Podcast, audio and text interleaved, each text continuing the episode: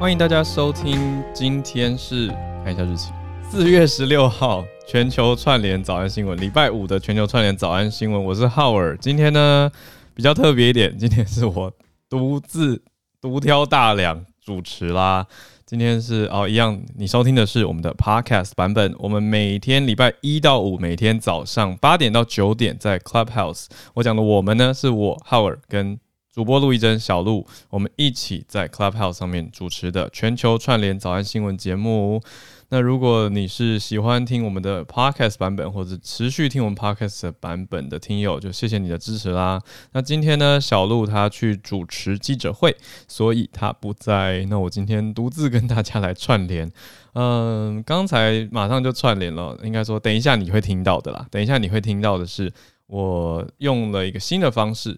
啊，来读报，看各大报的内容跟标题，那也做了一点点媒体试读的分辨跟讨论。接下来的后半小时哦，其实持续了快一个小时，都很精彩。我们讨论了很多的议题哦，就开始了全球串联嘛。那今天串联的呢，持续有德州休斯顿的 Dennis 老师非常支持我们节目，还有台北林氏璧孔医师，还有英国伦敦的 Pauline，他讲他实际上去施打疫苗，他在西敏寺打疫苗超酷的一个经历。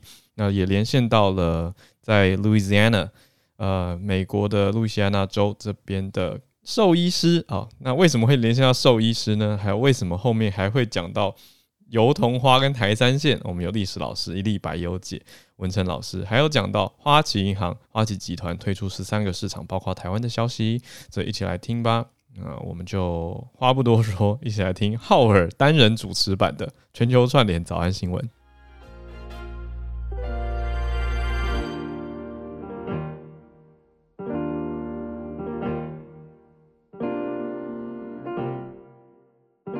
大家早安，我是浩尔，欢迎大家收听全球串联早安新闻。今天小鹿不在，所以我要特别打起精神跟大家说一声早安。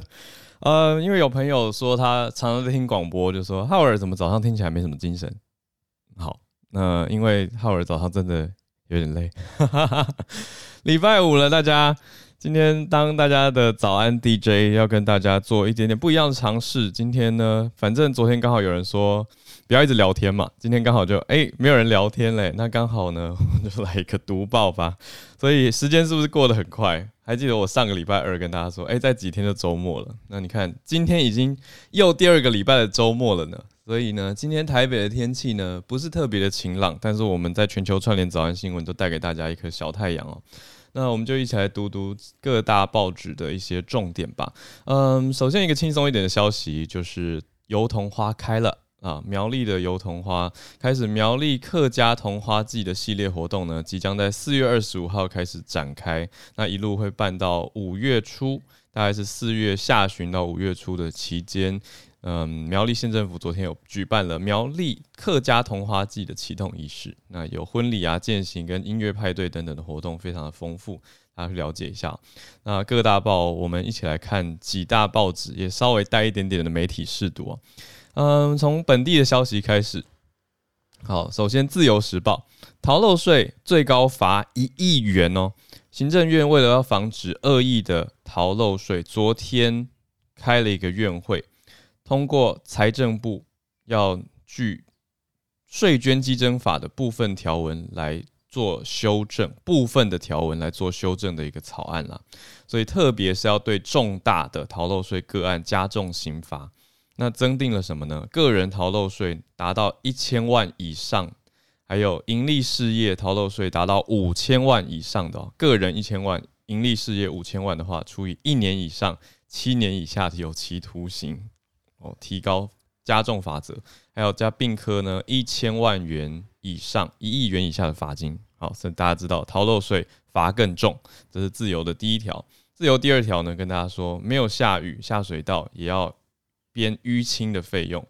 那好，我直接念这个报纸标题哦。他说真敢贪啊，前林口香厂重判十二年。像读到这边的时候，我就会心里去想说。哇，要这么凶吗？就是要讲真敢贪吗？像这三个字就是报纸编辑他们所下的判断嘛。那这边呢，开头就写的非常的情绪化，就说特定道路根本没有雨水下水道，竟也能编列淤青费好，前台北县林口乡长陈建材，好，已改制新北市林口乡，好，伙同啊，呃，公所的官员、建商浮编这个疏浚的工程款，再找熟识的包商去围标牟利，以一条龙，好，引号。贪污手法来尽纳所有不法利益，没有一滴肥水流出，我就觉得这段写的实在是很很像编剧。那高等法院呢？但当然是真实事件啦。好，高等法院更更一审，依贪污的治罪条例，共同犯经办公用工程福工程福报价来福报价额的罪行，把陈建才重判了十二年哦，没入犯罪所得二百六十。八万多元，那我就想说，诶、跟前一则那个逃漏税比起来，这个犯罪所得两百多万，好，那前面逃漏税定到要逃一千万以上才要加重罚则，我就觉得，嗯，好，大家懂我意思吗？就这，当然两个都是很不好的事情，可是，嗯，摆在摆一起的一个比例原则好像有一点，对，就是这就是我自己在看报纸的时候的那个 thinking out loud，反正也跟大家分享了，因为等一下我们会去比较各家。你就看到各家的新闻选材，其实蛮有趣的。那如果喜欢听国际新闻的朋友，也不要担心，我等一下还会再整理国际的一些，我们都看看各大报，国际的各大报头版大概也在讲一些什么。好，那我每一个选三则好了。零呃，《自由时报》的第三则是台湾第一次爆发出牛结节的疹，哦，一种牛身上长的结节疹，啊，叫 LSD 的疫情。呃，林口扑杀了八只牛，所以去年在七月的时候，金门其实已经爆发出国内首起。所以这边你看标题，大家真的真的要认真思考一下，才会想说，哎、台湾首报，那金门到底是不是台湾？那你仔细看了以后，就会懂说，哦，在自由时报这个标的意思是说，台湾本岛第一次爆发出牛结节疹，叫做 LSD。有兴趣可以再去多了解哦。那 LSD 的去年是在金门岛。那现在呢，已经去年索性已经紧急的处理结案了嘛。那农委会的新消息，昨天晚上是说新北市的林口区哦，林口的消息怎么这么多？好，一个肉牛场里面有八只牛的皮肤结痂，而且发烧，确诊 LSD，是台湾本岛首例。病毒的基因序列跟金门的疫情病毒是一样的，都跟中国的病毒株百分之百相同。专家研判说，可能是病媒蚊，就是蚊子，透过交通运具从中国或金门传入。那行政院已经成立了中央应变中心，要跟世界动物卫生组织 OIE 通报。Right？怎么疫情的这些词汇，现在大家听起来跟读起来怎么那么的顺口，那么的耳熟？我想一定是因为我们这边有孔医师 在。持续的关注，跟着我们一起来讨论。那还有李安医师哦，大家都常讨论这些疫情的用词。我们其实也，我觉得经过这一两年以后，中英文世界，其实世界各地的各语言，我相信也是都增加了很多疫情相关的词汇，还有丰富度跟熟悉度。嗯，这就是一个现象了。那所以现在讲起疫情，怎么好像很熟悉？只是说这一次的疫情是在讲牛的结节疹 （LSD）。好，所以自由选的三则是逃漏税，还有贪污的事情，前林口乡长贪污的事情。再来呢是台湾的牛的状态，结节疹扑杀了八只牛，赶快紧急应变，而且跟世界动物卫生组织通报了。那我们看看联合报吧。联合报的第一则选的是，哦，这边有两则哦。联合报的今天头版头讲的是陶德冒号。啊，就是我们这几天一直持续有关注拜登友团、拜登好朋友来访台湾啊，这个强调 unofficial 这个非官方的拜访。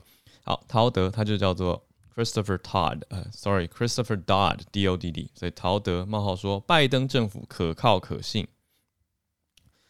消息内容写到，美国前联邦参议员陶德率团访台，蔡英文总统昨天在总统府里面接见了访宾啊，我有在全球串联早安新闻的社团贴出。现场的直播，大家可能有一些朋友有看到，我看触及还没有达到全社团，所以还有一些人没有去看到。这也是我一直在思考，就是我们社团的经营跟管理，我跟小鹿也是疯狂的一直在讨论。所以有什么建议管理方法，都可以再告诉我们，我们再设定一些限制。目前就是靠大家自律跟大家调整，但总之呢，持续有文字。影音的新消息都会放到全球串联早安新闻的脸书社团，还没加入的赶快现在一边听一边动手去加入了。要记得答对两位策展主播的名字，平常是我跟小鹿陆怡珍主播一起在这边策展主播，不要再乱写小鹿的名字，不然你就会被看出来。好，那么继续讲哦。所以那个影片其实就是现场的记者直接，呃，应该说总统府方啦，总统府方直接发布的直播，而且是用逐步口译的形式。顺便跟大家分享一下，逐步口译叫做 consecutive interpretation，就是讲者讲一段之后暂停换译者。好，另外一个形态叫做同步口译，是让听众直接戴着耳机切换到自己需要的频道的。那想当然尔呢，同步口译会比较省时间，但是逐步口译都还是常见于各大正式的外交场合。例如之前我们关注到的 Alaska Talks，就是这个中美高层战略谈话呢，战略会谈也是采用逐步口译。所以杨洁篪的十六分钟换到呃张晶口译员也是要翻十六分钟左右的内容，这样是完整的。那当然美方也是呃也是有。大概两三分钟的以上片段的长度的发言时间，right，所以这是一个小小的平衡。那我们带回来，嗯，这个实际的内容，所以意思是直播大概二三十分钟，在我们社团有看得到。那这里接见访宾的状况，所以回到陶德，他说拜登政府可靠可信是什么状态呢？好，这边提到说蔡英文总统主动提到，近来中国大陆频频频繁的派遣军舰、军机在台湾周边海空域。进行军事活动，这个我们常关注嘛。那蔡英文总统呢，改变了，他说改变印太区域的现状，也威胁了区域的和平稳定。和平稳定哦，这个在英文世界也是超级常看到。如果你有在关注两岸的话，你一定常看到 peace and stability，和平稳定哦，请学起来。另外还有 prosperity 也是一个常用单字哦，叫做繁荣。好，所以威胁到区域的和平跟稳定。此外，蔡总统也提到，期盼尽快重启台美的 TIFA，就是贸易暨投资架构协定的谈判。好，贸易就 Trade and Investment 啊，the Framework Agreement，所以贸易暨投资架构协定的谈判。Right，那另外一节呢，另外一则呢，联合报。主要新闻也选了台湾本岛爆牛结节疹的确诊，紧急打疫苗防堵哦。所以跟自由时报的小标比起来呢，它多讲到了牛的疫苗的状态。那内文倒是差不多的，所以我前面差不多的地方不重复哦。讲到的是后面基因定序跟中国大陆牛结节疹病毒百分之百相同。那八头确诊牛只已经就地焚烧掩埋，周边牧场移动管制中。好，那疫苗看来是写在内文，我们先不跟大家细谈。好，国内新闻最后我们看对比一下《中国时报》好了，《中国时报》呢，它的第一则头版头提到，蔡总统喊话拜登好友，尽速重启台美 T 法谈判。哦，好，所以内容选项跟方向跟《联合报》是类似的，可是有意思的是，反而哎、欸，这样比较下来，自由反而没有选。美国友团访台的事情，反而头版呢是联合报跟中国时报都在提这件事情。好，那自由时报的细节讲到说，蔡英文总统昨天接见美国总统拜登派遣的访台团，呼吁台美尽速重启 T 法对话。好，但是这边就没有括号 T 法是什么？还好我们刚刚有读到，就是贸易暨投资架构协定。好，重启这个谈话，并且在气候变迁和打击假讯息等议题加强合作。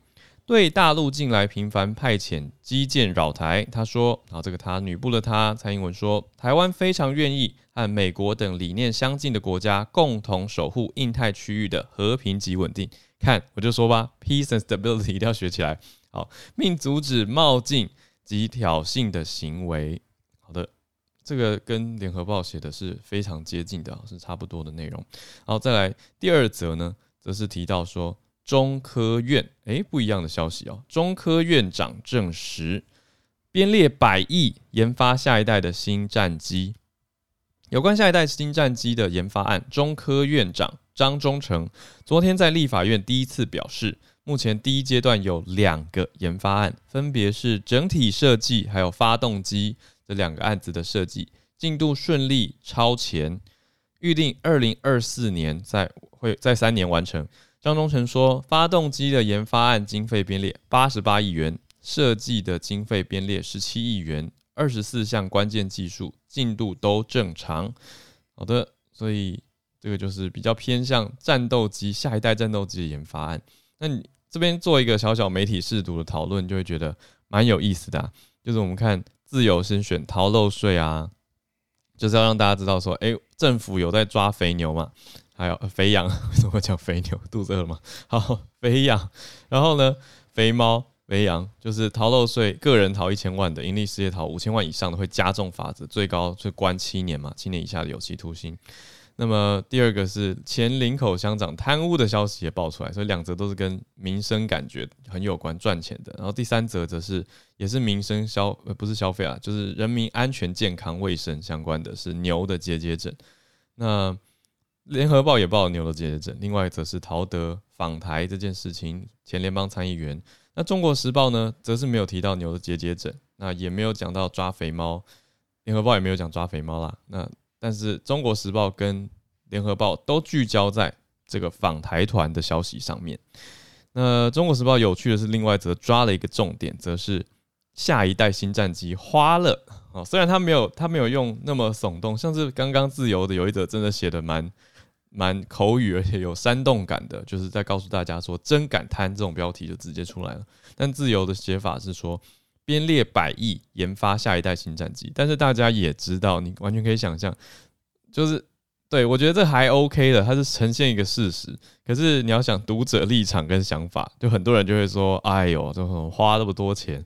”大家懂我意思吗？但本来每个人就有立场啊。我我今天早上看到一则非常棒的蔡依晨医师的他的阅读笔记，他在写说，《华尔街日报》同样一则消息发到不同的媒体编译的时候，比如说《华尔街日报》自己的中文编译英进英翻中，到风传媒，因为跟华尔街合作嘛，那我其实有跟风传媒合作。好，那我合作的是一个。优惠订阅方案了，其实直到这个月底而已，所以我不多讲。重点是风传媒的选标跟编译方式就有提到，讲到中国的稀土哦，这个是我现在先稍微做一个桥接，就刚刚读完了国内三大报嘛，自由联合跟中国时报，那里面讲到的这些内容，我们就是有一些反思跟想法。那蔡依晨医师他的文章我已经发到我们的社团里面，大家也可以细看。他主要讲的是说中国稀土的一个技术。哦，不是吸收土壤哦，是稀有的土壤 （rare earth）。大家知道这个吗？啊，稀土。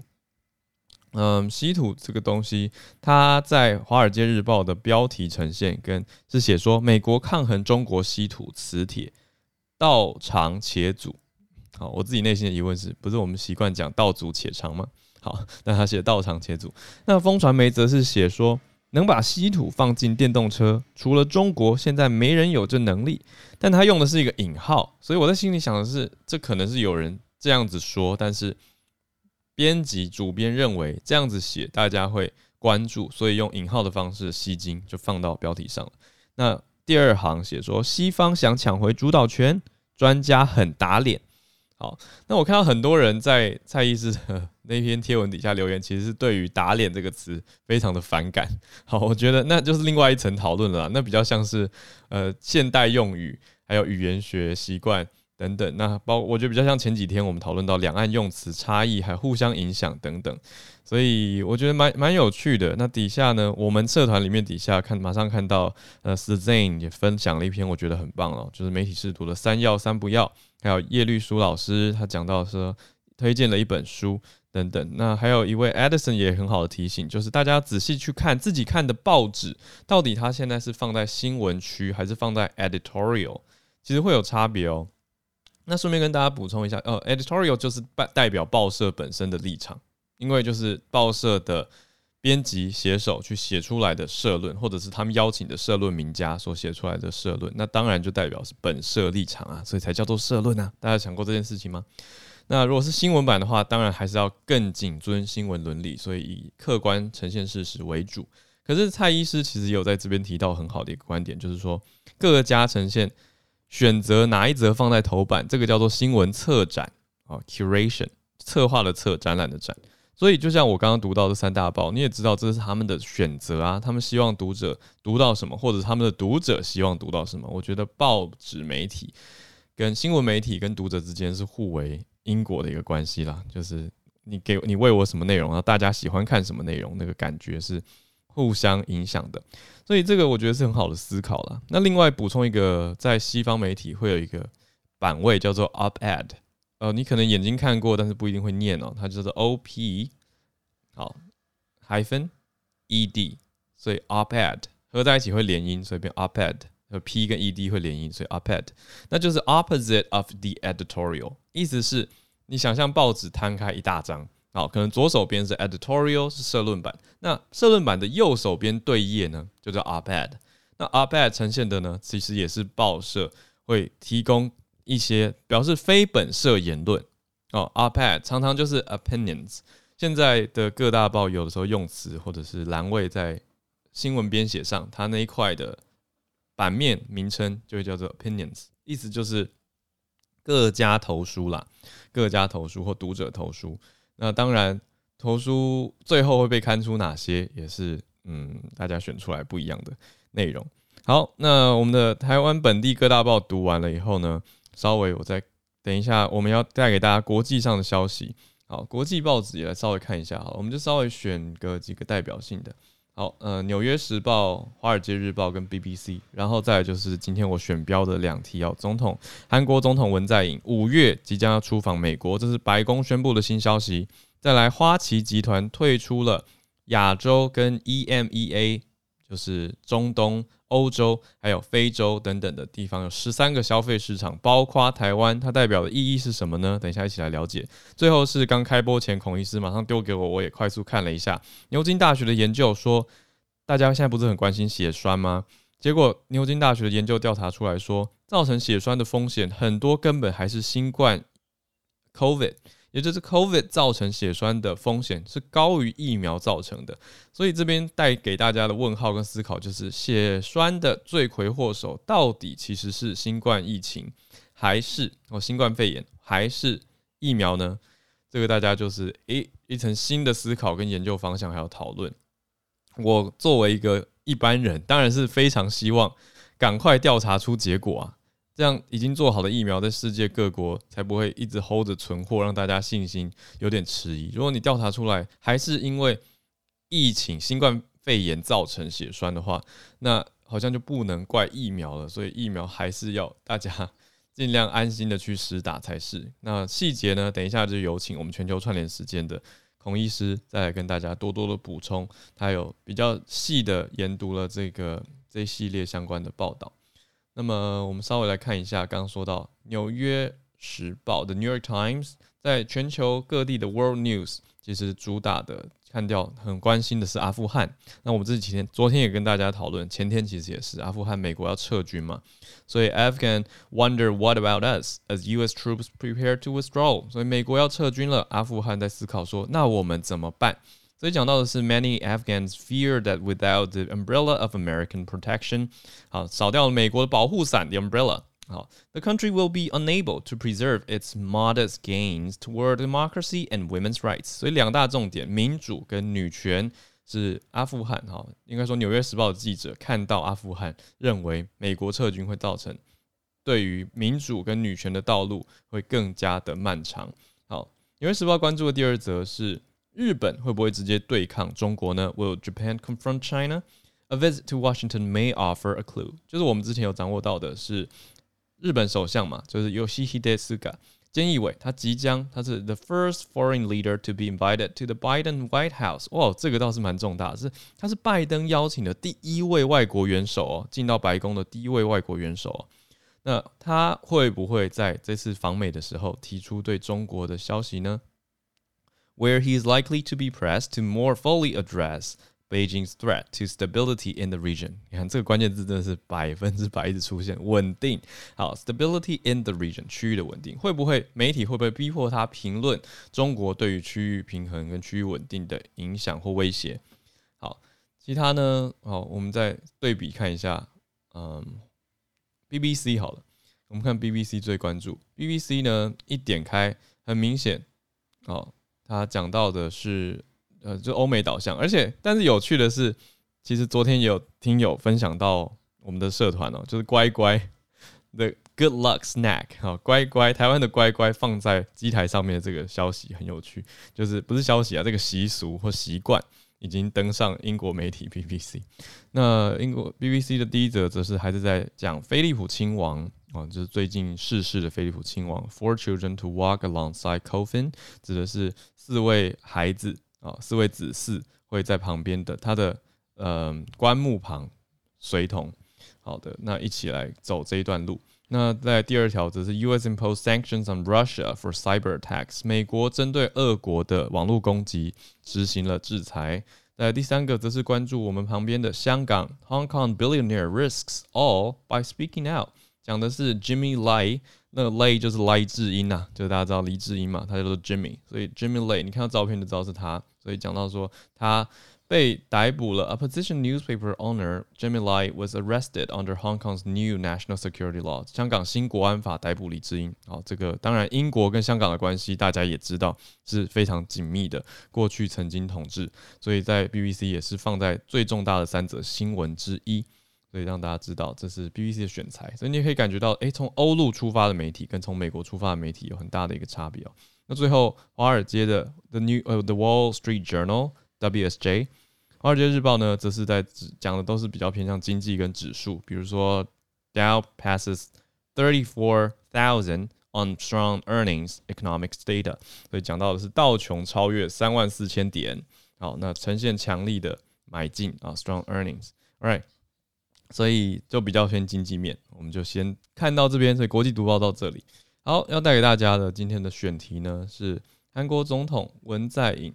他五月要访美是什么样的一个消息呢？什么样的情况呢？其实很明确的，就是白宫已经发出来了，那是接待日相之后啊，所以白宫宣布说邀请南韩总统文在寅五月后半啊，五月下旬拜访白宫，这是继日本首相菅义伟之后呢，第二位访问美国的外国领袖，可见拜登政府对于美日韩同盟的重视，还有亚洲的关注。白宫的发言人叫做沙奇 Jan Saki，。今天宣布，文在寅要在五月的下半月访问美国。这场会谈会，好，这边引用，highlight the ironclad U.S.-South Korean alliance，好，凸显坚定的美韩同盟。这边用了一个很有趣的词，叫做 ironclad。好，ironclad，如果你拆开来看的话呢，就是装甲的意思啊。Iron 有钢铁人嘛，Iron Man 的 Iron。好，ironclad 装甲，装上钢铁的意思是非常装甲般的。啊，U.S. South Korean Alliance，美国跟南韩的同盟，所以用了这个字哦，所以去凸显出这个。那中文报纸则是翻成坚定，啊，中央社的翻译，啊，我觉得已经很好了啦，不然翻成说什么钢铁般的有点奇怪。好，美韩两国人民间的长期联系跟友谊，所以沙奇也说，北韩的非韩化是这次会谈的重点哦。那我们也持续关注，但是北白宫没有讲到文在寅的确切访美日期。拜登明天会在。哦，就是明天了，要跟菅义伟举行双边的领袖峰会，我们也一起来持续关注这件事情。待会请 Dennis 老师有请上来跟我们分析分享，看看，诶，美国让白白宫拜登的动作频频。我们说到，应该说 Dennis 老师常提到说教科书式的外交，那这个算是一种教科书式吗？我觉得动作有一点连续哦。连续剧好像邀请完日本，马上韩国又来，那会不会一直都在讲中国？这样呈现出来，对于中国他们的观感跟想法又是什么？那当然，Dennis 老师有平衡补充到说，现在美国的官员也是在访中的哦，所以这个气候大臣嘛，气候大使 John Kerry 现在是正在中国当中，所以呢，这个两边的参照一起对比来看，我觉得很有趣的，大家可以一起来关注。再来牛津不是花旗，我们先讲花旗集团要退出十三个市场。我刚刚说到 EMEA 嘛，这是一个在金融界会用的缩写，代表的是 Europe, Middle East and Africa，是不是大家学到很多 EMEA？我也是每天读新闻也会学到很多新词汇哦，就是欧洲、中东跟非洲，还有包括亚洲的十三个金融消费市场，台湾是其中之一。那到底有哪些问题呢？比如说，到底会有什么影响？好。好，第一个达克问讲到花旗的银行呢，它只会处分消金，就消费者金融的业务，包括信用卡、信贷、房贷、车贷、ATM、保管箱跟分行，但是会保留企业跟法人的客户业务。所以未来的花旗银行可能只会保留一家分行，就像是澳盛银行的台北分行一样。我去那边教过课哦，现在澳盛在台北只剩下讲的，就是法金，就是法人金融跟企金、企业金融，所以一般。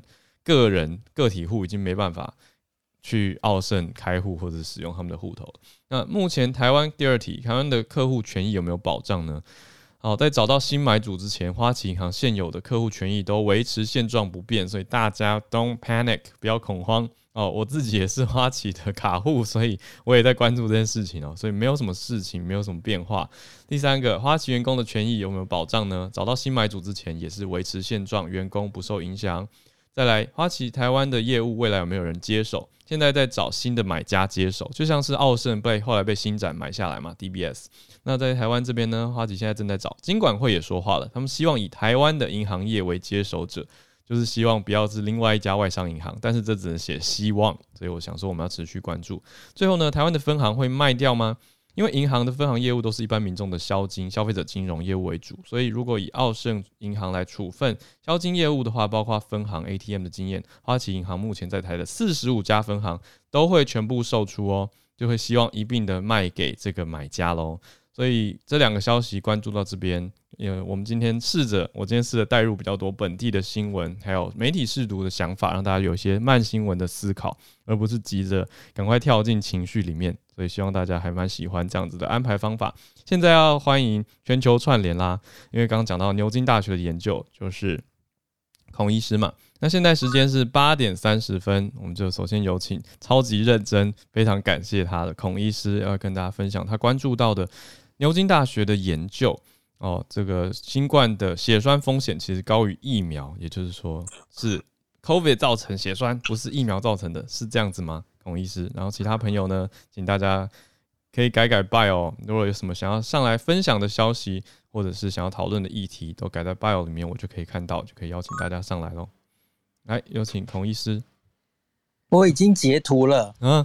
这个节目是我跟佑嘉主持的，请大家多多 多多支持，恳请支持。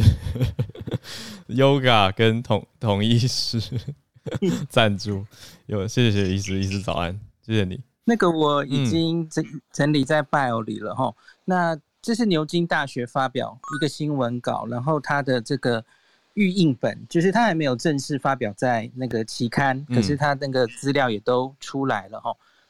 那所以我就做一个重点整理，这个很有趣。牛津大学它是以美国，他去拿美国的资料，美国的电子病历资料库哈。都是那回溯性研究美国，没错，他们去拿美国，因为他们想要厘清，嗯，打辉瑞跟莫德纳疫苗之后会不会发生 CVST，嗯，因为他们牛津这个大家知道，牛津疫苗 AZ 疫苗最近就是在欧洲英国。有大量的就是看发生的比例嘛，哈、嗯，那他们要看大量的 mRNA 施打的效果，那的结果，那当然是看美国资料库，这个也合理了，哈，是，只是由牛津大大学来做，好像有一点利益冲突的感觉，这样子。对啊。那总之，他们就去回溯性研究了，他们抓几个，从资料库里面抓几个资料，哈，第一个是确诊新冠之后，嗯，他抓了五十一万个人。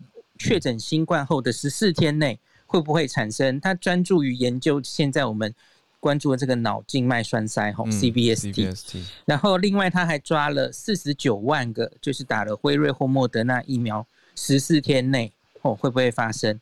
然后另外他还做确诊流感之后，因为美国这个冬天当然也有一些流感的案例。那确诊流感后的十四天吼也抓了十几万人。嗯，那跟整个资料库。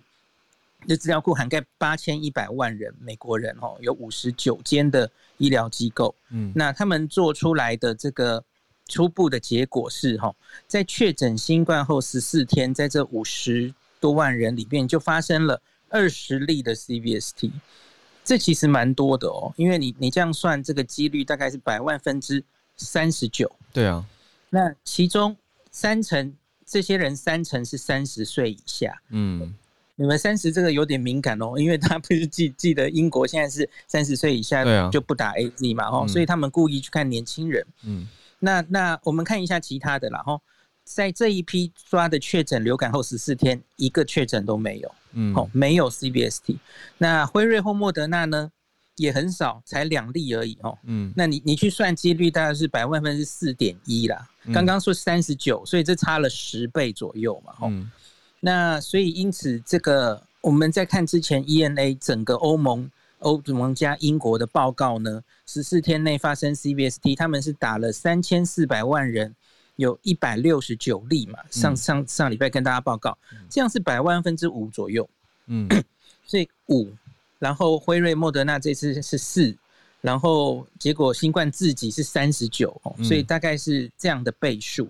那当然也有美国自己原来的 CVST 的自然发生率也要列入考虑哈，嗯，那大概是每百万每年哈。十三点九到二十之间，或是我们抓这次都是十四天嘛，嗯，任何一个十四天内发生的几率大概是百分之零点五三，百万分之七七，对，这是非常百万分之超小，对对对，所以本来就其实这个意思是说，回溯性研究就是把资料整理出来，抓出来既有的资料嘛，然后去做比较。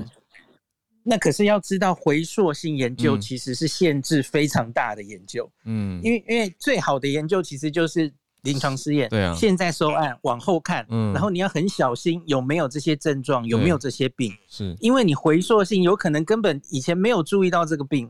我跟大家说过，这个病其实很难诊断，所以它绝对是 under reporting。嗯，那总之就是在一定一一定的条件回溯看一下，各自比例怎么样了哈。那总之，他们这个文章这样的研究可以下的保守的结论，应该就是新冠感染本身，嗯，就会这件事就显著增加 CVS CVST 的几率哈，嗯，它可能是这个一般自然感染的一百倍，哇，然后比新冠疫苗大概高八到十倍。本来就很容易造成脑静脉血栓，其实也不算很容易，就是会有机会造成，对，对不对？其实都不容易啦，只是它的风险高一些啦，嗯，让这个原来就稀有的病风险更高一些，这样子。然后他说，呃，特别是三十岁以下的人，这个考虑施打。的利弊得失的时候，应该要考虑一下哈。嗯，那他文章里自己还说一句，说比较这些资料要很小心，因为这些资料其实都还在累积中。嗯，而且 AZ 的资料是来自整个欧盟的这个副作用监测。嗯，然后这一篇当然就是我刚刚说的回溯性的病例研究，本来就有一些限制哈。对，那另外就是机转了哈，同样发生 C B S T，可是新冠还有疫苗。还有不同的疫苗啊，导致 CVST 的机制是否相同，值得进一步研究。嗯，他就点到这里。嗯，那我来帮大家试读一下，因为我发现某一些媒体，嗯，报这个新闻哈，他抓的重点是辉瑞、莫德纳新冠疫苗跟 AZ 疫苗一样，同样接种后都会发生 CVST。嗯，重点不是这个。英国也许想借此，我不知道他们有没有意思，然后因为在牛津的新闻稿的确也。没有点出来，我们现在 AZ 或是 Johnson Johnson 疫苗面对的其实是一种很奇怪的病，它还有血小板低下，嗯、然后是免疫力呃免疫造成的嘛，吼、嗯，那它的死亡率也许比较高，它这里完全避重就轻没有提，他就说，哎、嗯，辉瑞莫德纳也有啊，这样子哈，嗯，那这个这个其实应该就是他刚刚有点到机制可能不一样，所以严重度可能会不太一样，哈，嗯，那另外。论文中其实是有说强调说，这当然不能下 n r n a 疫苗会增加 CVST 风险的结论，因为你才两例而已嘛。就这种那么稀有的病，你一定是要因为它稀有，所以你要更多、更多的大数据之下来看，才能有确切的结论。因为你只要一两例，马上就改变了那个呃发生率，吼，会影响非常大。嗯，所以你你累积到几十。现在是四十万例，你抓四十万例有两例，搞不好你抓到四百万例的时候，还是只有两例或三例啊，因为它太稀有了嘛，吼。嗯。那呃，再来就是我我觉得这件事不能，他他提到了三十岁以下这件事，这其实也是科学上几率解读的问题，大家要小心哦。嗯。你你抓到的这些 CVST 新冠后发生的 CVST 多半。在三十岁以下的年轻人，这个逻辑不能反过来说，年轻人比较容易在新冠后得到 CVST，这是不一样的。对啊，因为分母不一样哦，所以好，我马上听懂了哈。对啊，这两个是不同的事情。对，因为年轻人本来重症比例就低，就低啊，所以那个其实这两个，嗯、这还是要考虑的。这是一个那数学逻辑因果的关系。没错，没错。嗯，呃，特别是像台湾啊，你根本几乎遇不到新冠病毒，嗯、那那我们的考虑的。风险又跟其他各国是更不一样，这个就有点像之前在讲说，大家自自己决定要不要施打的利弊得失衡量，要看地区而异嘛。所以没错，对啊，没错，其中一个考量因素。所以。总之，我最后还是再重复一次，最近应该都要持续跟大家宣导的哦。嗯，因为我们有很多朋友应该是打完 AZ 疫苗的二十一天内，嗯，你周边可能也有朋友了哦。嗯，那就是二十一天内，你假如有头痛、呕吐、视力模糊，嗯，那有可能有一些抽筋、肢体无力，更严重，最严重的时候会到意识改变，甚至昏迷哦。嗯，以下任何症，以上任何症状都建议，我是建议你直接去急诊。嗯，然后你要跟医生说，我打过 AZ 疫苗。嗯，那我觉得这很重要，因为我觉得不是所有的医生现在可能都清楚这个病，嗯、所以所以真的，你你自己病人自己施打的，嗯，对自己也要注意这件事哦。嗯，那这个其实。还在 involving 这个议题还在继续关注。那我我只能跟大家说，在德国哈发生这种 CBST 病血小板低下，嗯，最多大概十万分之一，嗯。那交生现在是交生是跟美国的听友有关了哈，嗯，娇娇生的话，我我大概只能说最低是百万分之一，可是我觉得最后出来，也许他们会发现比例是差不多的，嗯。那总之，嗯嗯，你说。已经试打的朋友就保持平常心，几率是没有这么高，不用过于担心这样子。嗯，我正想要问这个，就是帮已经施打的朋友问说，会不会生心理影响生理啊？就是本来还好，可是一直听到这些症状，就会觉得我是不是有，我是不是有？这个在医学上有没有什么好的 应对方式？念力产生一个血栓吗？就不是啦，但不是说产生事实，而是说自己穷担心，所以反而让心情受到影响。这个就是医师刚刚说要保持平常心。我觉得当然有可能，我觉得当然有可能。嗯，就可是我就是要 reassure 大家，这个几率真的不高。原本这个病的几率就不高。是。然后即使现在，呃，最高如德国，大家想一下，十万分之一是什么概念嘛？吼，嗯，就是乐透大概比这个还难，对不对？就就是其实真的没有那么高了。吼，就像昨天那个 Pauline，我们的朋友 Pauline 在西敏市面面临。他他原来以为他打得到辉瑞，结果送上的是 AZ 的时候，他面临挣扎哈。那反正我就安慰他，嗯、其实真的你想想看，十万分之一真的不高。嗯，那我大概也只能这样安慰他了，对不对？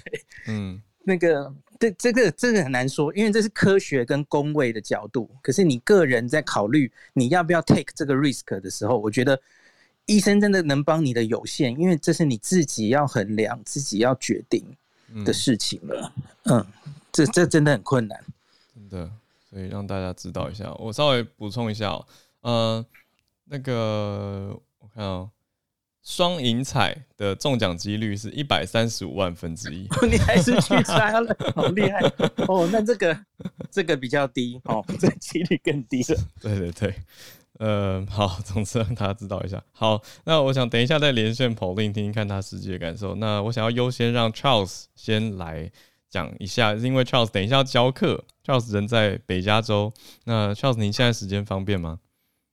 哎，可以，可以。哎，谢谢 Howard。啊，不好意思，我就因为待会要教课，所以说啊，就是先插个队。对，我就很快的来分享一下，就是关于花旗啊，花旗集团这个这个决决策哈。啊、呃，其实这个礼拜其实是财报周，就是说很多银行啊、公司啊，他们都公布他们的利率，那呃就是利润。那花旗银行其实表现得相当亮眼，他们的毛利率、毛利润其实差呃差不多是一百九十三亿，他们超过市场预期的一百八十亿。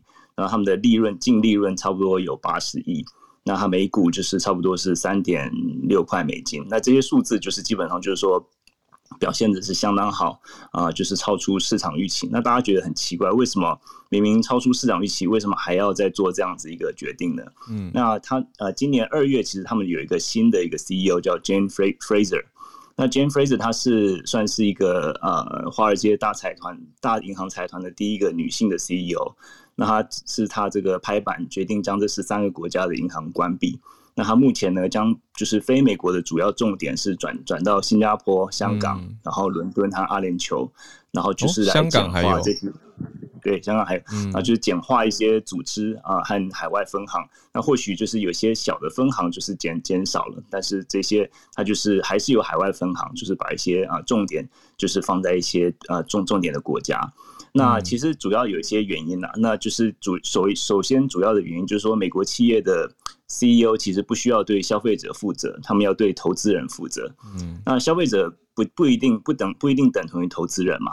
那尤其是对这种跨国的企业来说，一旦这个消费者跟投资人脱钩的话，公司考量很多时候就是仅仅止于如何就是 cost down，或是他对他只要对董事会或是投资人负责，他只要有交出亮眼的成绩单，那他这个把这些海外的分行。把它关起来，那或许还可以 cost down。我我要补充早安英文了，就是是、oh,，sorry，cost down 是中文嘛，对不对？我们都讲 lower the cost 或是 reduce the cost，还是英文习惯，对不对？好，好。可是其实很多，哎、欸，对，这个这个实际很有意思的，像很多像像这种就是比较台式英文或是这种中式英文，嗯，其实像我们在工作上面，其实后来大家习惯了习惯这样讲，对，哎呦，对。对，然后呃呀，就那就是就是呃，这对于就是董事会和投资人负责，他就、嗯、他就可以呃可以很好。那另外一方面就是说，其实在这个嗯，花旗前一阵子他们也出一个很大的一个一个问题，就是说他们错误的他们的风险控管呃有一个问题，就是他们啊、呃、好像是去年底还是今年初的时候，他错误的把十亿美元。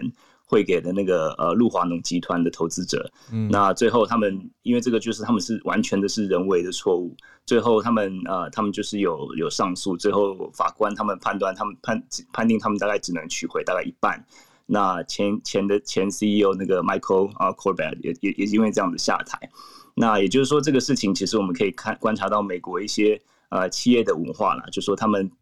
你要，你只要能够交出亮眼的成绩单，你不一定要做最好的 customer service，但是你一定要让你的投资者开心。也就是说，如果说你的能够啊、你的成本能够控制住，你的呃利润能够啊、呃、越来越好，那基本上他们就你就是一个好的 CEO。嗯，那从零八年就是那个啊次贷危机之后啊、呃，对于银行的规定啊，联邦。联邦政府对银行规定它增加了很多了，所以说对一般对于财务工具啊和贷款规定都增加很多，也大大减少了这个银行铺路的风险。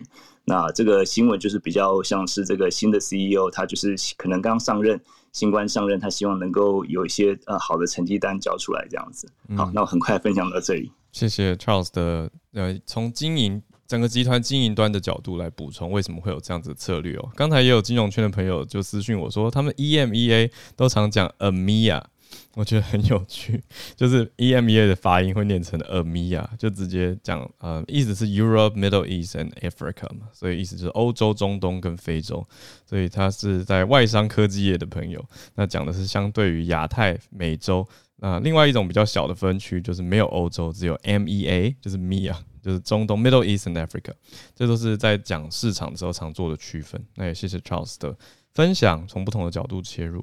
那延续刚才疫苗的话题，好了，我想说，Pauline 实际在英国伦敦的西敏寺打了 AZ 的疫苗第一剂，您的观察跟现场的连线，伦敦跟我们连线一下。嗯，对，好，Howard 你好，洪医师好。那我是星期二的晚上接到我的 GP 加一。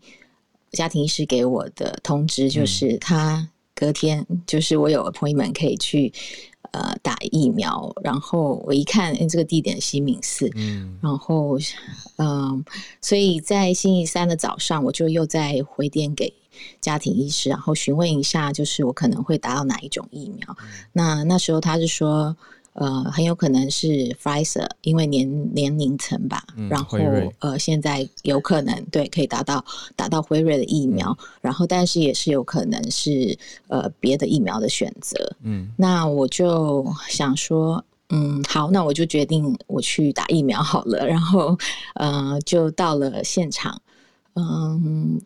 呃，秩序是非常的，那人不多，然后就是、嗯、呃，整个感觉是还是蛮好的，因为就是非常的有条理，然后呃，整个环境就是蛮平静的。嗯，那我也很谢谢孔医师，就是给我给我的很多建议，在我就是在现场有点犹豫的时候，因为到了现场的时候，他说今天打的是牛津疫苗。哇，那我那时候就犹豫了一下，因为就是跟可能跟我原本预期的不太一样。啊、嗯，然后嗯，但是英国这边的话，就是他们看得出我就是有些犹豫，然后他们就跟我说，嗯、呃，还是你要不要跟现场的医生就是聊一下？我就说哦，嗯，对对对，我说好啊好啊，然后呃，就有一位英国医师接待我。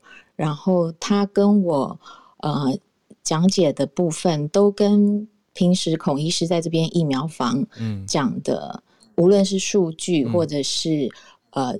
疫苗的知识跟新闻上完全都是吻合的，嗯，然后呃，然后他也看得出我的我的犹豫，嗯、他就说，嗯、呃，那你是不是因为新闻的部分，嗯，有一些影响？嗯，我说哦，对，然后他也是针对这个部分就跟我做解释，然后他也说他本人就是打了两剂的牛津疫苗，对，然后后来后来他就跟我说，没关系，你可以在旁边再想一想，嗯。然后我就在旁边又又又想了一下，然后也谢谢孔医师，就是那个时候给我的一些咨询，跟还有我们 Clubhouse 上面一些朋友的，就是陪伴。嗯、所以后来我就决定，嗯，好，那我就去打吧。嗯、然后，呃，英国的医师很可爱，他就是还说，哎，那我要不要帮你拍个照？就是他们还帮我拍照。嗯，对，所以就在。其实，在交谈中，那个疫苗就打好了，非常快速。嗯、其实我连针筒都没有看到，嗯、就已经完成了。嗯、呃，所以这大概就是我的疫苗之旅。那、嗯、回来之后，我就像孔医师刚刚说的，我就是多休息。然后白天的时候，我也是尽量多休息。嗯、不适的感觉大概就是那个打的地方，因为他打的部位呃比较上面，比较接近肩膀，嗯、所以可能肩膀有一些酸痛，哦、然后有一些微微的发热。嗯、呃，大概就是这样的症状。嗯，那我也是谨记孔医师呃说的，就是我们在这十四天之内，就是二十一天嘛，二十一十四到二十一天，嗯、对对对，二十一天之内就是呃好好的休息，然后观察。所以这就是我以上的呃在英国西敏寺然后施打疫苗的经验分享，谢谢大家。哇，王丽，你下一季是安排什么时候？呃，下一季是十十一周之后。嗯，OK，好的，十一周之后，所以大概会在六月底或七月初。那在现场的时候，我也有询问说，那如果我希望施打其他厂牌的疫苗的话呢？嗯、那英国的医生是说，那可就是要跟我的家庭医师再再去研究，然后但是他们。认为这个时间可能会拖得比较久，哦、所以我可能变成我还要等到再等再两个月才能对才能达到第一季。嗯、那我觉得这样的话，可能到呃夏天之后，我都可能还没有办法完成这个疫苗的接种。对啊，对，嗯，所以嗯，所以我后来就决定，嗯，好，我就接种我们英国的国产疫苗牛津、嗯、疫苗。不过这个几率目前都其实真的非常非常低，所以我相信。有保持信念没有问题的，嗯，OK 的，那就多多休息。是的，是的，谢谢浩尔，谢谢，谢谢 Pauline 上来跟我们分享他的亲身经历，我觉得很珍贵，呃，也是一个很特别的回忆吧，在西敏寺打疫苗，对不对？我自己去那么多趟伦敦都没有进去过参观，每次都在在维修，对啊，对对对，嗯，就是一个很特别的经验，是啊，对，谢谢。在牛顿跟达尔文面前施打牛津，面前 对。没错，但好好文艺哦，有种历史人文之旅的感觉。对啊，谢谢 Pauline 的分享。对对对，谢谢谢谢。那再来是第一次上来的恩典护理站 Elaine，你要讲的是北部的医学中心某个医学中心的状况，有很特殊吗？因为我想说你难得上来。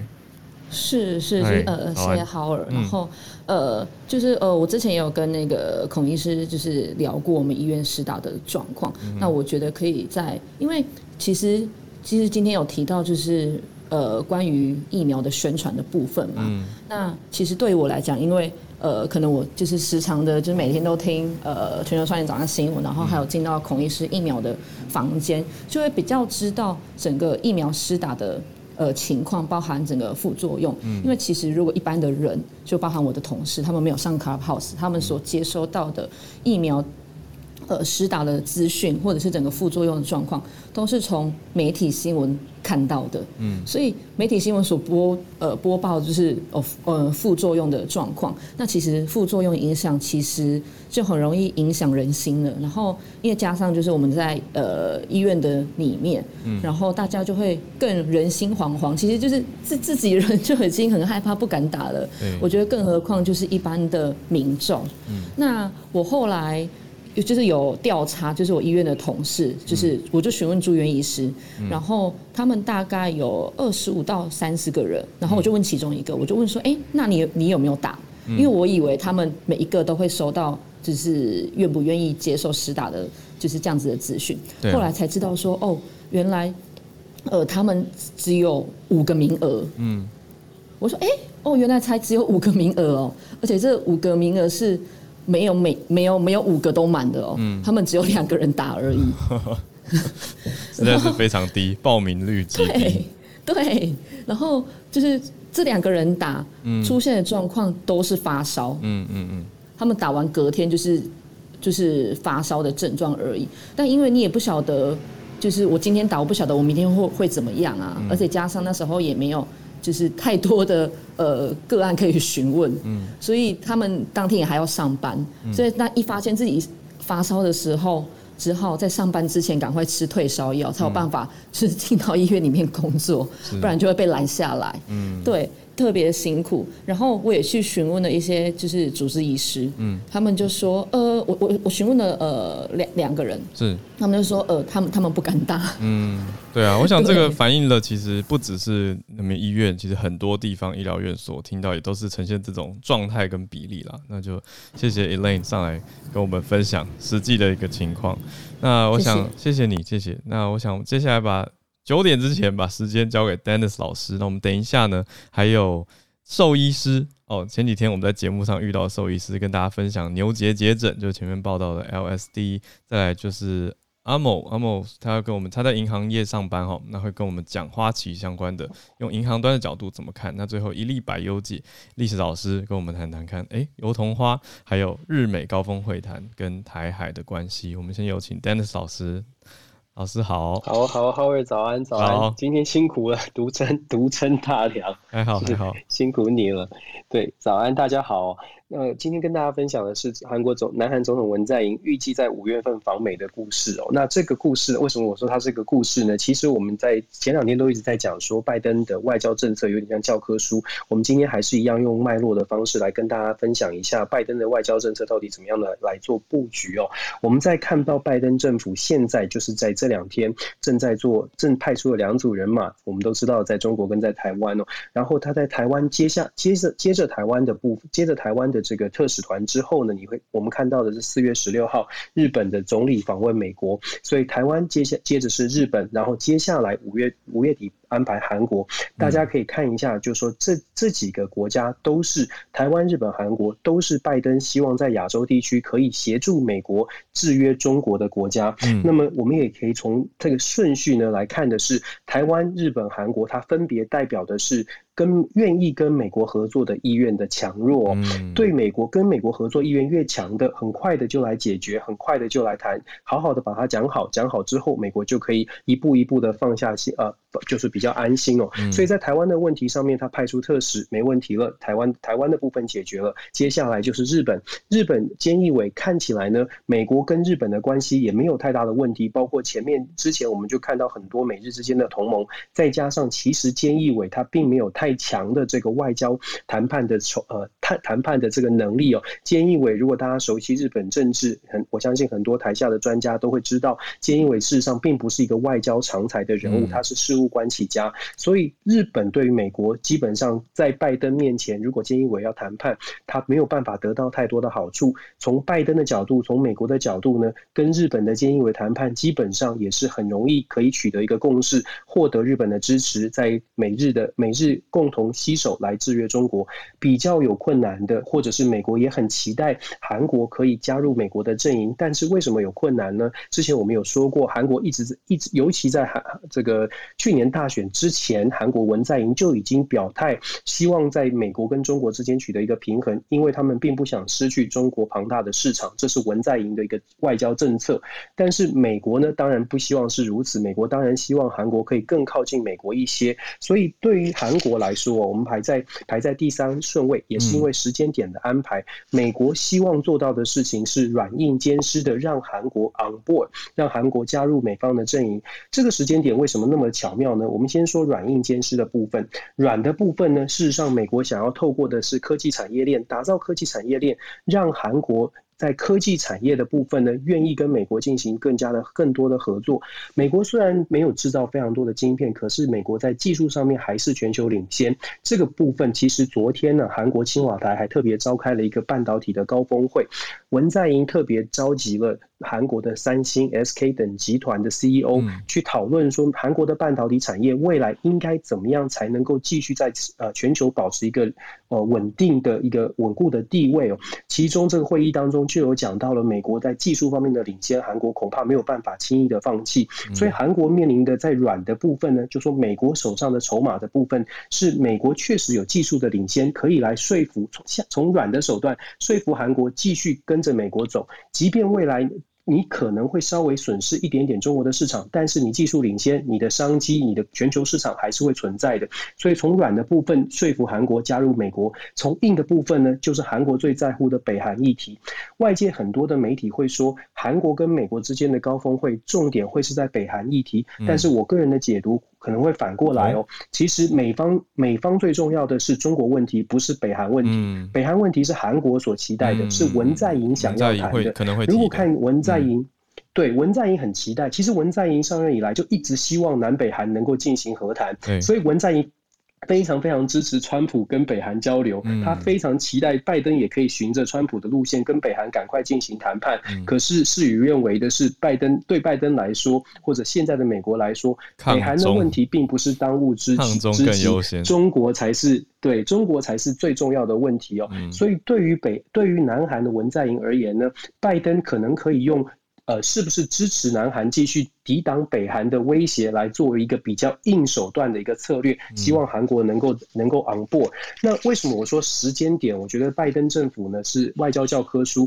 你从从时间点来来看，选在韩国的补选之后，两大市长的补选之后，其实文在寅我们说过，如果补选输掉了，这个共同民主党的执政党如果输掉了，文在寅形同跛脚，因为共同民主党按照韩国的惯例哦，如果输掉大选，基本上这个党的内部一定会出现。现非常多反就改革的声浪，几几件事情是过去韩国的政党每次输了之后都会做的。第一个是一定是检讨这个自己的政党，所以我们接下来会看到韩国的文在寅很可能会进行内阁的改组，呃，内阁来改组，而且从政。政党的形象，共同民主党必须赶快摆脱这个性丑闻啊！这个两大市长都是因为共同民主党的这些市长有性性骚扰疑云，所以下台。所以共同民主党要赶快改变自己的形象，摆脱这个形象，这是第一件事情。第二件事情呢，可能透过内阁改组，找出所谓的下一个政治明星。这个政治明星必须跟文在寅有点分割，但是又不能完全脱离这个政党。现在看起来呢？呃，即将现就说现在的总理，韩国有总理的，现在的总理文世军。呃，丁世军，抱歉，现在的总理丁世军就很可能会是下一个二零二二年代表共同民主党出来竞竞逐总统大位的人。那丁世军在现在很可能在内阁改组就会先辞职下台，跟文在寅开始在未来一年保持一定的距离。我我们讲的是韩国过去的这个从政经，就是政党的政治，大概都是这样的玩法。在第三点呢，就是韩国的共同民主党，现在你可以看到。党内的一些强势的这个力量呢，希望文在寅继续保持现在的路线，也就是。跟中国亲近，然后跟呃试图跟北韩交流，就是按照原定的路线继续的行进。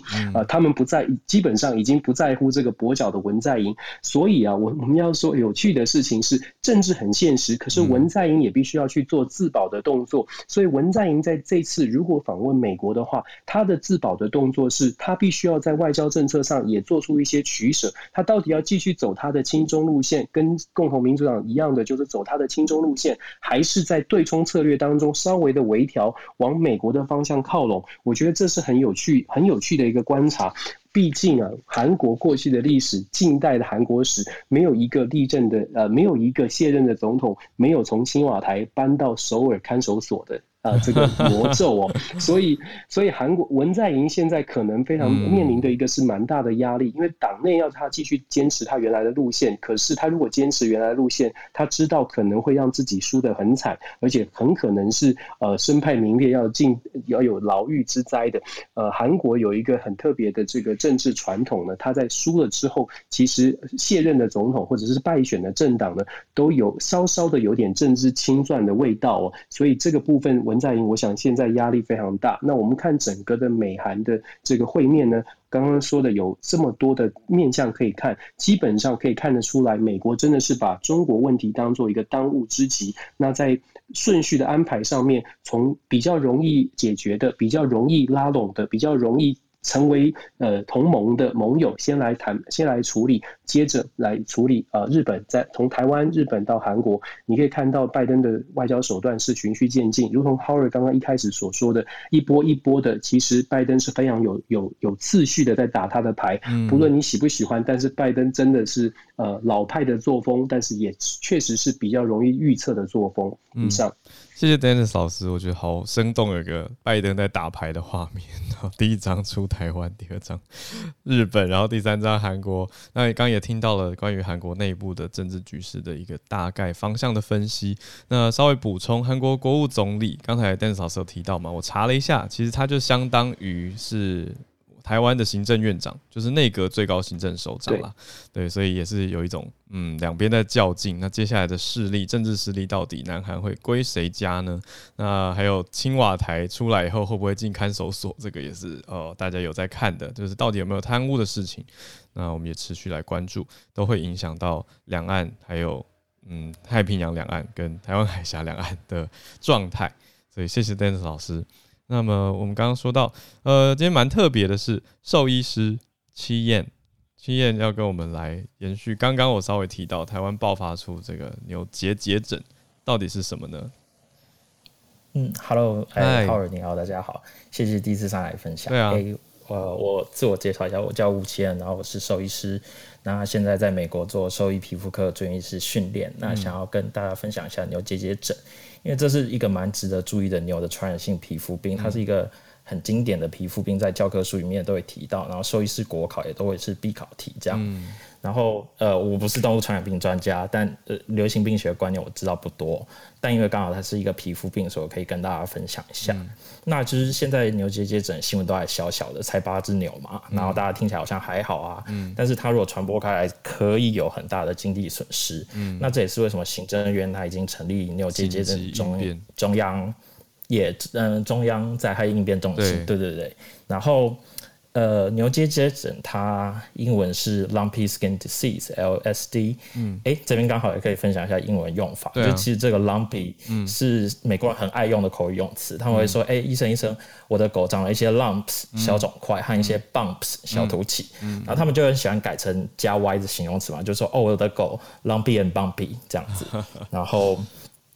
那它是一个病毒引起的传染病，嗯，然后很特别的是，它是甲类动物传染病，所以它是需要通报世界动物卫生组织。甲类就是最最严重的一类，就是它分成甲、乙、丙三类，嗯，对。然后甲类呢，就是不能小看，因为口蹄疫、非洲猪瘟、高病原性禽流感，哇，都是甲类，所以我们会知道说，其实这个病是很严重，代表说它的传染力可能蛮强的，而且也许会影响到它的后续产品，是吗？没错，它会造成很多经济损失，就是它第一，它会造成皮肤病嘛，嗯、那卖相就会影响，所以肉牛产业会有损失。嗯、那它会造成牛食欲下降、体重下降、牛牛奶分泌变少、流产啊、怀孕功能有问题。嗯、那所以乳牛的牛奶产量就会下降，那你繁殖下一代乳牛和肉牛也会可能会流产，嗯、那就会产生很多的问题。那它幸运的它是它不是人畜共通，所以没有传染人类的疑虑，这样子。嗯然后这一次是他们发现说基基因定序是跟中国的病毒是一样的，样嗯、那就是幸运，对，那幸运的是它是有疫苗可以用的。那应变中心也说今天会开始打疫苗，然后三天内苗栗以北要全部打完，然后他们也有买更多疫苗，因为其实不太够的。嗯、然后目的是要防堵不要扩散到中南部，因为中南部养牛其实也很多。对啊，那如果扩散的话，损失会很大。嗯，然后。这个病以前曾经出现在非洲，一刚开始是在非洲，然后巴尔干半岛、孟加拉、俄罗斯，在中国，然后再来就换我们啦。哦、然后目前西半球，包含美国啊，是还没有出现过这疫情。嗯、那分享是想要让大家注意一下甲类动物传染病，嗯、因为一个不小心会像口蹄疫一样惨重。那可以分享一下一些数据，就是口蹄疫爆发爆发之前呢、啊，台湾的养猪产业每年产值是八百亿新台币，嗯，然后一九九七年爆发以后呢，就是扑杀了四百万头猪，然后经济损失是一千七百亿以上，然后过了二十三年哦，到去年二零二零年，一九九七到二零二零年都不可以出口，嗯，一直到去年世界动物卫生组织才重新核准出口，嗯，那我们目前也就成功扣关澳门和菲律宾，然后新加坡和日本就因为新冠疫情的关系，就是到现在都还没有成功出口出去。嗯，那就分享到这边，就谢谢大家，就是值得注意的一个传染性皮肤病，就是不是一个小东西。对啊，我觉得好棒哦，你你讲的好好哦，就是很容易懂，真的是超级科普。我觉得谢谢你，很像新闻小百科，然后让大家知道哦，甲类的动物传染病有它的严重性所在。那我觉得听下来其实也蛮欣慰的，就作为一个有在吃牛肉的一般人，我就觉得说，哎，政府的反应速度颇快耶，而且疫苗赶快就施打。你说昨天爆发，今天赶快就要防堵。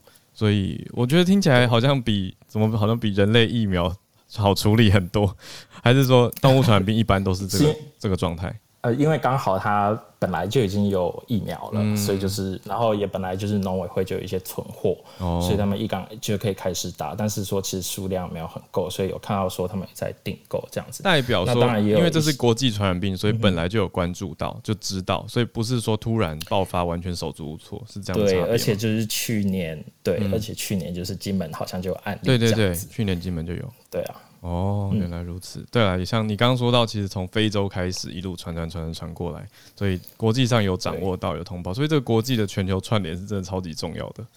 真的，谢谢你，谢谢谢谢奇彦。有机会如果我们讲到动物相关的，就是很有劳你。如果时间可以的话，上来跟大家多多 分享一下。如果是我懂得疾病的话，刚好是皮肤科兽医皮肤科的专业医师啊。对啊，谢谢你，谢谢谢谢谢谢谢谢。对，我觉得这是很不容易的事情，就是要把专业的事情讲到一般通俗大众都能懂。那我们台上的孔医师、Dennis 老师跟齐燕 都有这样的功力，我觉得超棒的，非常谢谢你们。那讲到银行，Amo，你还在吗？在。嗨嗨嗨，你我看到你的 bio 里面写到说，啊，富邦并日盛，新展并奥盛，元大并大众。那现在花旗呢？花旗吗？花旗的未来的话，嗯，我先跟我介绍一下好了。Howard、嗯、你好，各位 speaker，还有台下的听众，大家好，我是 Amo。嗯、那我在外商银行已经有服务七年的资历，那中间也经过银行的整并。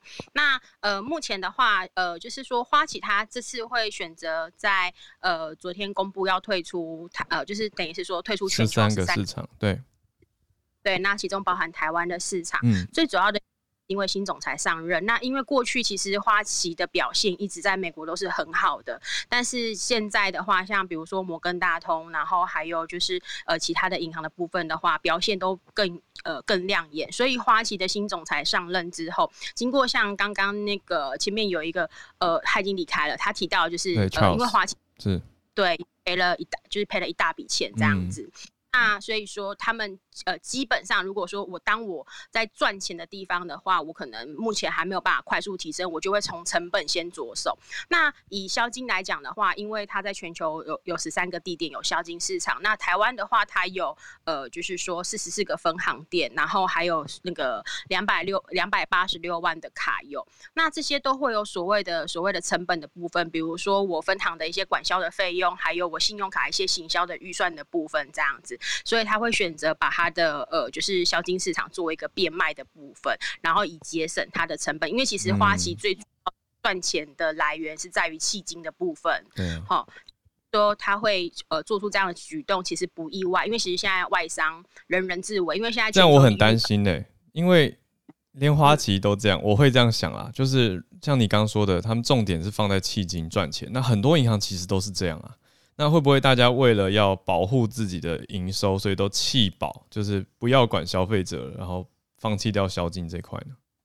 哦，其实还好啦，不用担心，是因为一定有银行接受，嗯、因为其实银行在台湾它是属于特许行业，嗯、那它有在那个主管机关的管辖之下，所以说像主管机关的高层里面，就听说啦，这是内部消息没有公开的，嗯、就呃有请元大和永丰就是去评估是否接受。嗯、那目前的新报道是说，呃，新展银行可能会接手的部分这样子。嗯，对。那这些都只是听说，因为其实真正到呃，就是说呃，银行的合并啊，正常来讲啊，嗯、就是我们消息发布之后，然后大概会经过一到两年的一个呃协调，然后找到确认哪一家银行要收购，然后内部的协调做合并，然后还有一些信啊什么之类的协调，然后才会决定好合并的日期这样子。嗯，对，那。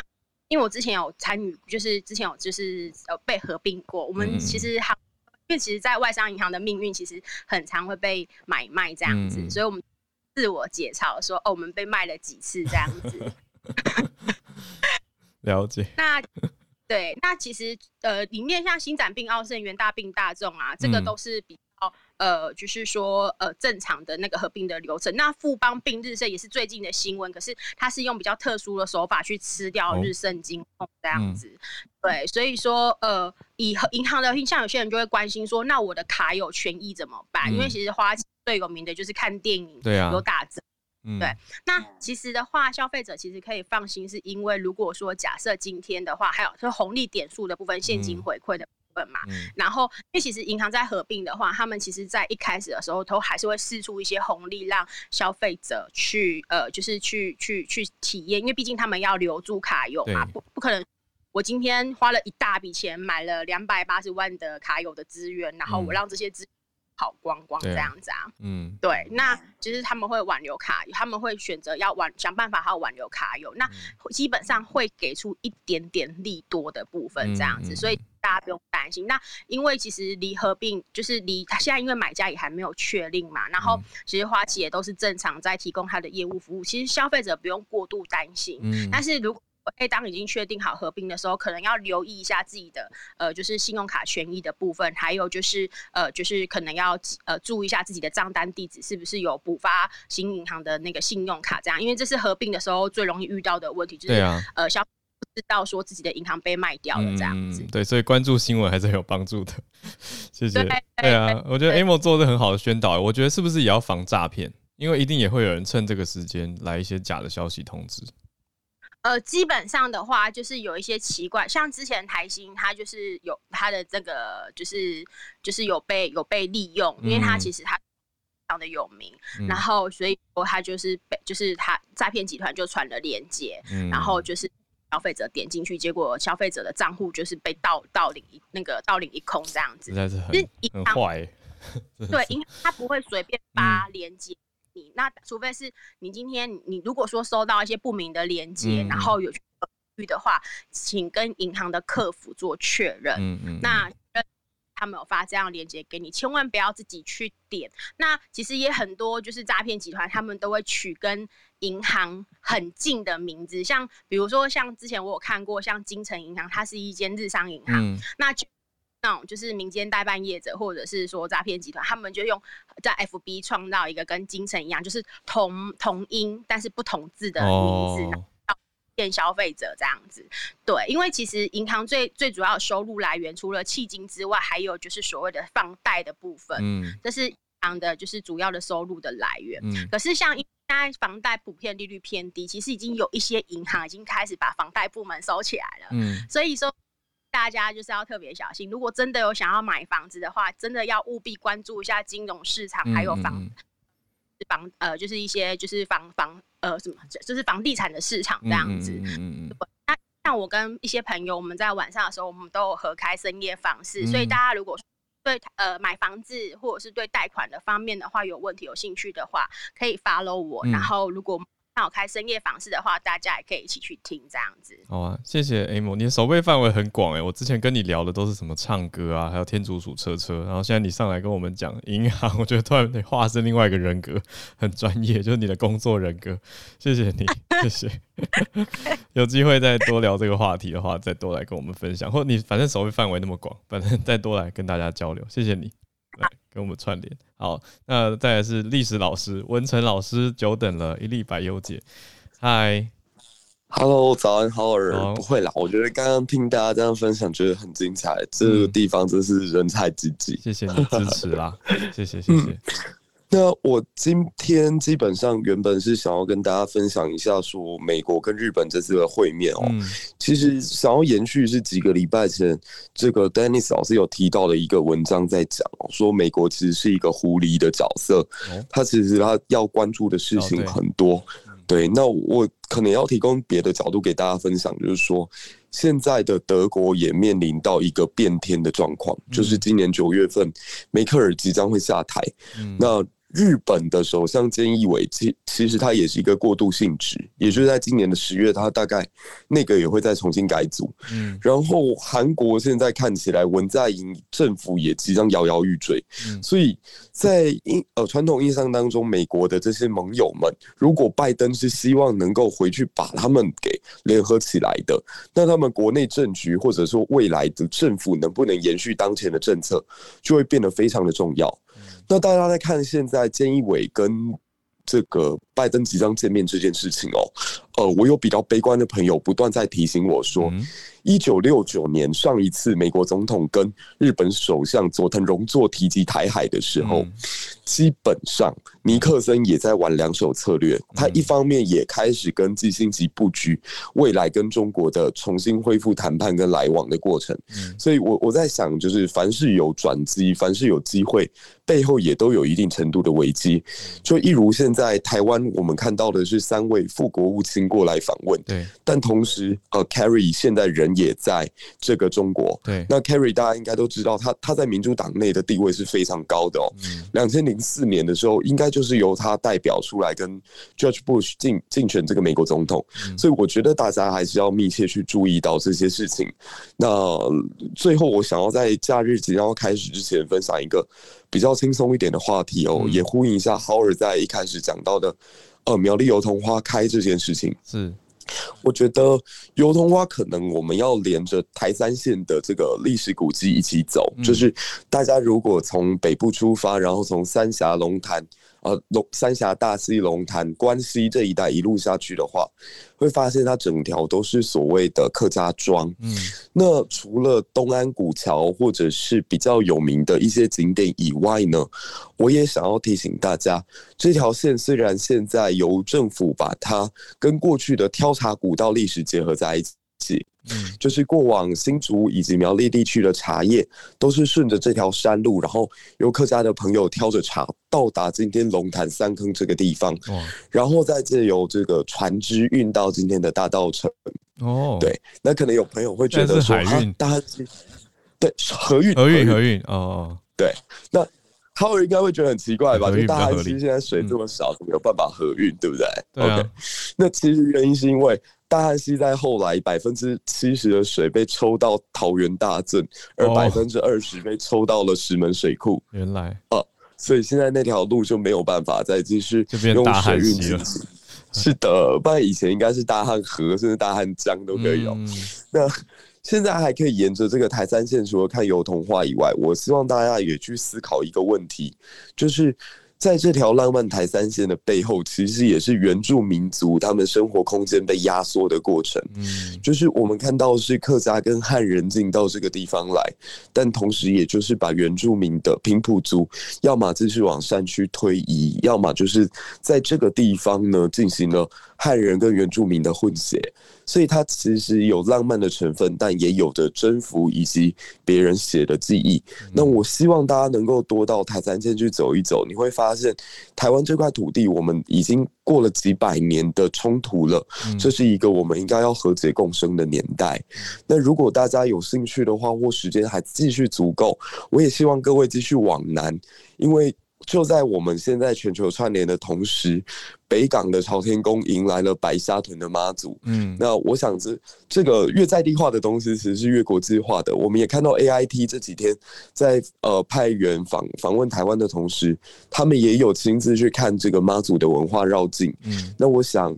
对于我们住在北部很久的朋友，会觉得说绕境不就是八加九啊，不就是这个跳阵头小孩吗？哎，不见得。我希望大家可以去走一走，一定会带给大家很不一样的感受。对，嗯、那因为时间的的关系，我想我今天做一个简单的补充就好。希望大家都有一个快乐的周末。我们把时间还给 Howard，谢谢，谢谢 Howard，谢谢你，谢谢一粒白优姐，让我们的早安新闻增加了历史的纵深，还有一些浪漫的感觉。因为台三线是一条我觉得走起来蛮舒服的，不管你是呃自己开车或者是搭火车去。看这一条沿沿路的路线啊，那搭配的历史来听或者来关注的话，我觉得其实别有一番的风味，蛮蛮浪漫的。那也是真的有很多背后很深层的含义在里面，包括的啊、呃、一些。恩怨情仇、纠葛爱恨都在这边，所以我觉得谢谢你，谢谢文成老师帮我们做了一个很好的收播结尾。刚好今天礼拜五啦，那大家今天再努力一下哦，周末就来了，所以祝大家有一个美好愉快的周末。我今天点了一首有趣的收播歌，也是有点好玩啊，叫做《扛得住》。而扛得住呢，是有小鬼、黄鸿升